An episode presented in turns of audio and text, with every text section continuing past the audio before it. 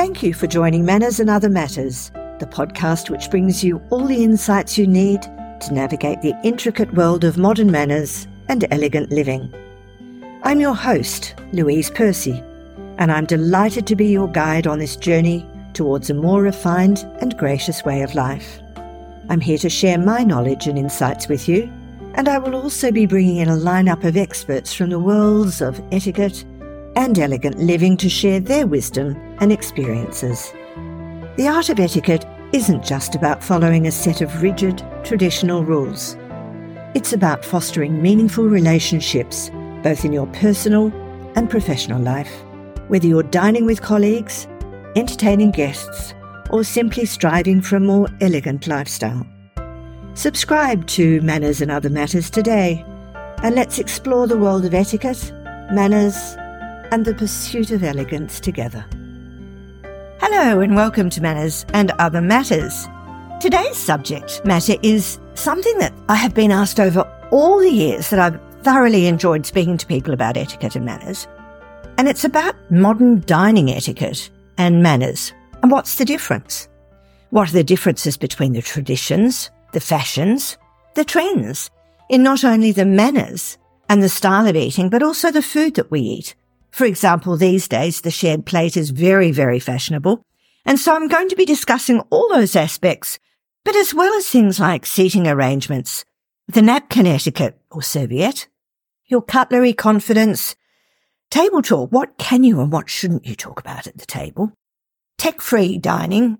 I know some people aren't going to be too interested in that one. Ordering with grace, navigating the, the modern menus, if you like, paying the bill, and how do you do that nicely with splitting the bill? Tasting and toasting. So we'll have a look at wine etiquette and toasting, how you go about it. And then I'm going to look at some special scenarios. What I'm not going to do today is talk about business dining etiquette and manners. I'll touch on that in another episode. So let's kick off. And what is dining etiquette?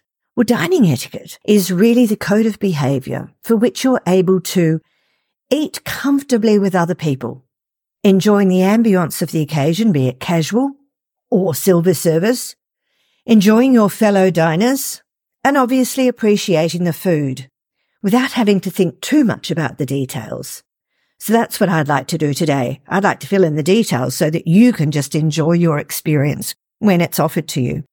Good dining etiquette does reflect on you as an individual and contributes very much to the positive dining experience for everyone. I'm sure we've all been in situations where we've dined with people who feel uncomfortable in the circumstances in which they find themselves and then maybe make others feel uncomfortable as well.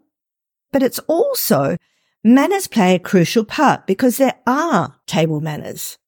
Not reaching at the table, asking for things to be passed, eating nicely, not speaking with a mouthful, all the things that we learn as children, but we sometimes forget as adults. And it does actually play a crucial role in fostering positive social interactions during this positive and pleasant atmosphere of a meal. And when I'm talking about dining etiquette and table manners, I'm not talking about just sitting down and having a meal for nutrition's sake. I'm talking about sitting down with your partner, with your family, with your friends and enjoying the whole experience of sharing a meal together. People often ask me, Louise, what do you do about seating arrangements? Well, I actually have a little rule that I separate couples. Now, if they're newly in love, I sit them on either side of the table so they can make doughy eyes at each other and feel comfortable. If they've been together for some years, I do actually separate them because otherwise we're all so busy these days. If you sit them next to each other, they're going to talk to each other. And part of what I consider perhaps the most important component of any meal apart from the food is the ambience and the conversation. So I tend to sit at one end of the table, particularly if I'm hosting at home. And I am going to be talking about, as I mentioned, social dining etiquette today. And I do love hosting in winter and in summer. In summer, it tends to be more outside. I tend to have Brian, my partner, who helps with wine and beverage pouring and selection at the other end of the table, not necessarily right at the other end of the table, though I'm not one for in a very social casual setting, male, female, male, female, or male, male, whatever it might be. I want people to mix up so that there's a wonderful ambience about them. But reiterating, I do separate couples. And so what I do normally do is I, I mention to my guests, and I usually have six, eight or 10, is that I'm going to be sitting here. And particularly if I've got somebody who is coming in from interstate or I'm hosting a dinner or a lunch particularly for them, I'll put them as the, in the inverted commas, guest of honors to my right so that we can actually catch up. And I get the opportunity then to also guide conversation around the table to ensure that they're fully engaged with the people that I've invited to enjoy the meal with them. Now, the very first thing you do as a guest when you're seated at the table is unfold your napkin. Now, there's a few ways of looking at this. More traditionally, you would wait until the host or hostess was seated and had taken her napkin, which is usually on the left hand side of the place setting in a more casual setting. It might be in the middle of the place setting on a charger plate in some elaborate arrangement of folding if you're in a more formal environment, but you take your napkin and you place it on your lap. Unfold it very discreetly without making a flourish. And do you have to wait until the hostess unfolds her napkin? Not necessarily, because she might get you all seated at the table and then excuse herself to go and perhaps do something in the kitchen if she's entertaining as casually as I sometimes like to without staff. So you place it on your lap, and the correct way to place it is to unfold it so that the crease is actually facing your knee, so that the two open sides of the napkin are closest to you so that when you dab your mouth with it, and you do dab, not rub, any lipstick or food stains which may be put on the napkin are actually then hidden when you eventually go to put it back on the table. Now, should you need to leave the table during the meal, you do that with your napkin by leaving it on your seat. The only time the napkin goes back on the table on the left hand side is at the conclusion of the meal and then it's just lightly folded, not back into its original folds, just lightly folded and left on the left hand side of your place setting. I'm very pleased to let you know that I offer courses for one on one coaching online and in person, but also group courses. And on February 17th here in Perth, I'll be offering a one day modern etiquette and manners class. It's fabulous. We talk all things modern manners including dining etiquette, which we cover during a lovely three course lunch with complimentary wines, alcoholic or non alcoholic. And then on March 16th here in Perth, my signature masterclass will commence for three months. It's called The Art of Elegant Life. It's a full one day and then two months of individual and group Zoom calls and concludes with a champagne morning tea graduation. If you'd like more details, please contact me through the Percy Institute website thepercyinstitute.com. Cutlery confidence can be a bit daunting. There's a very old saying that if you look at a place setting and there's an enormous amount of cutlery, then you always start from the outside and work your way in. And that's a very good rule and guidance. You will always find that the spoons and knives are on the right hand side of your place setting and the forks and your bread and butter plate are on the left. Your glasses will be above the knives and the spoons. Now, even if you're left-handed and you're going to use the cutlery in your own and very comfortable way, don't move it around on the place setting. Leave it exactly where it is because particularly for those dining in restaurants or even private homes, if you've moved the cutlery around, it can make it very, very difficult for either your server or your hostess. So do remember knives and spoons on the right hand side and forks and bread and butter plate on the left. And when you have a look at the cutlery that's at the table setting, you may well see two different shapes of spoons. Perhaps the far outside spoon has a round bowl and that indicates that your first course is going to be a soup. You would then perhaps have one or two knives. If you have two knives, it means the smaller knife will be used for your entree, as we say in Australia, or appetizer as the Americans would say.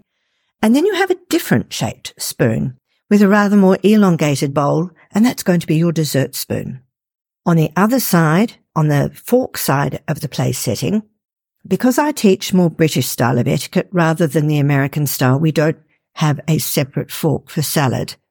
But if you did, it would be on the outside or perhaps in between an entree or appetizer and main course fork. And then you may even have a smaller fork, which would correspond to the dessert spoon, because sometimes if you have a dessert which has a tart base, crunchy base, you might need to use the spoon and fork. And in doing so, you actually anchor the food with the fork, cut with the side of the spoon, and you eat from the spoon, not the fork. And then we come to table talk. What do you do with table talk at the table, particularly if you're surrounded by people that you don't particularly know? Well, the way that I run my lunch or dinner parties is that I always invite my guests about half an hour before we're going to be seated so that we can organize drinks for them, be they alcoholic or non-alcoholic drinks. Absolutely fine these days to have that array and selection of choice for your guests. And I like to try and get people who don't know each other chatting before they go to the table, because otherwise they may find themselves seated together and there can be awkward silences when they first sit down. If I am being discreet about trying to mix people up, I will actually advise them where to sit at the table. This is slightly more formal, but quite often my guests will say, Oh, Lou, I know you've got so and so coming. I'd really like to have a bit of a chat with them. And so I do try and accommodate that with the seating plan that I organize. And so I tend to keep the conversation going around the table. I don't just talk to the person on my immediate right and left, but in order to get conversation going, sometimes I'll ask a question of the person one down from the person seated immediately to my right or left. And it would be something like, Oh, Simon, I believe that you're just back from skiing in Japan with your children for the holiday. How was it? And Diana, I know that you regularly go skiing in Japan. If the two of you had a chance to chat about where you go?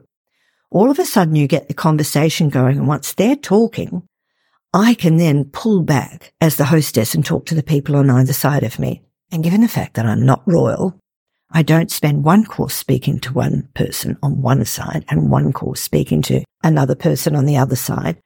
But what I do do, if I'm being the hostess and up and down from the table, I do ensure that the two of those people on either side of me are actually in conversation before I leave, because otherwise it can be an awkward silence for them. It really is about making your guests feel as comfortable as possible. And so where's the etiquette in all of this? Well, the etiquette is that you will have done appropriate introductions when people arrive.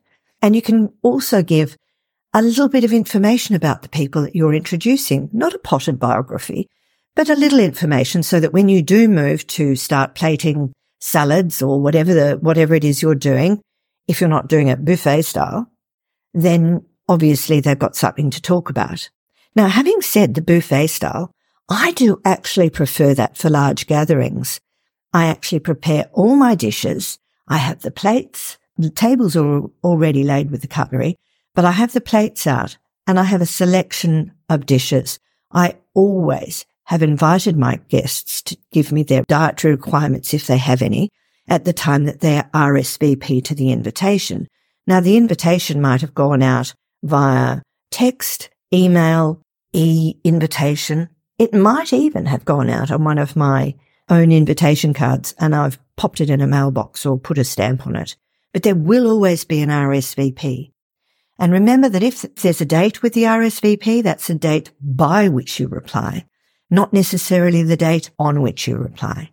And that's the point where as a hostess, I would say to my guests, Oh, do you have any dietary requirements? And I will always ensure that the food that I am providing allows for those dietary requirements. Now, it probably goes without saying that once the ambience is set, and the ambience for me is not just about the guests and the lovely table setting. It's really also about things like flowers on the table, do just remember not to have some wonderfully elaborate and quite tall arrangement on your tables though, because people can't speak to each other across the table. I tend to either put my arrangements scattered along the table in little small petite vases, or also have a round or a elongated bowl in which I can actually spread the flowers out. And so they're still only going to be just a little tall so that people can easily speak over the top of them. And when you have such a lovely table, one of the most ghastly things that your guests can do is actually put all of their electronic devices, phones, on the table. At any dining situation, I would really like to think that phones are not part of the guest list. I do think that if there's a circumstance where you know you have to take a call, you can advise the hostess in advance and have your phone on silent in your pocket or whatever the circumstances where you're going to feel it and excuse yourself from the table. But at the same time, following on from my Percy Institute 5Ps where I talk about prior preparation prevents poor performance, you would, I suggest, also mention to the person who's going to be calling you on this particular subject or urgency or from an, another time zone that you will be unavailable for the time that you are likely to be at the table. We do all have urgent calls though. So if there's something that really has got to be taken, you do excuse yourself. It may be babysitters or whatever it might be. Certainly in a social situation, I would prefer that your work environment wasn't intruding on your social situation. This would be considered by most, I think, fairly bad manners. So let's have a look at a scenario where you're not around my table having a selection of food offered to you in my courtyard to which you can help yourself and then return to your place. You're in a restaurant. The menus can be very difficult these days. There are so many different options. A la carte, set menus, degustation, shared plates. I mean, it can be really difficult. So let's just start with the terms that you use. As I've mentioned previously, here in Australia, we call the first course, not the little taste course, but the first course with which you'll use cutlery, an entree, not an appetizer, which makes it quite confusing for Australians if we're perhaps entertaining Americans at a restaurant and they'll say, well, for my appetizer, I'd like this. And for my entree, I'd like that because for entree, for us, it's normally the smaller course. This is one of those wonderful moments of cross cultural awareness that works really, really well, I think. So normally you have a first course, a main course, perhaps a cheese course, salad course, dessert. As a guest, I would always suggest if you have the opportunity to ask your hosts, if you're nearby, what do you suggest on the menu? This is going to give you an indication as to whether or not your hosts are going to be having two or three courses. And irrespective of their answer, as a guest, you never ever order the most expensive thing on the menu. And certainly not if you're given a wine list to peruse, the most expensive wine. If I'm the host, I will always give tips about what I think are lovely dishes on the menu. And so that nobody's uncomfortable, I do actually offer the full range from the most expensive through to the most simple. We all have different tastes. I do also suggest that should you have dietary requirements, you make those requirements known to the server. Though I'm finding here in Australia, I'm not sure about where you are in the world listening to this, most of the menus actually have indications of initials about whether they're vegan friendly, vegetarian, pescatarian, lactose free, gluten free. But one of the questions I was asked fairly recently was by somebody who's a very strict vegan. I don't like going to restaurants with other people because there are never any vegan options. Well, they usually are. And otherwise you can mention to your host, if you're, let's say, the guest of honor, that could the selection of restaurant that the host is offering include vegan options. I know it can be terribly difficult for people sometimes, particularly with quite severe allergy situations, but positive, generous communication can normally solve any of those difficulties before they become real problems at the restaurant. Now, with wine and toast etiquette, you do not have to drink wine these days. I enjoy my wine. I enjoy complementing my wine with the dish that I'm going to be enjoying. And I usually ask once I know what my guests are ordering, what they would prefer to have by way of wine. And if I'm actually serving wine at home, I always include some non-alcoholic varieties. We have some fabulous non-alcoholic wines here in Australia, which go very nicely with most of the food that I serve.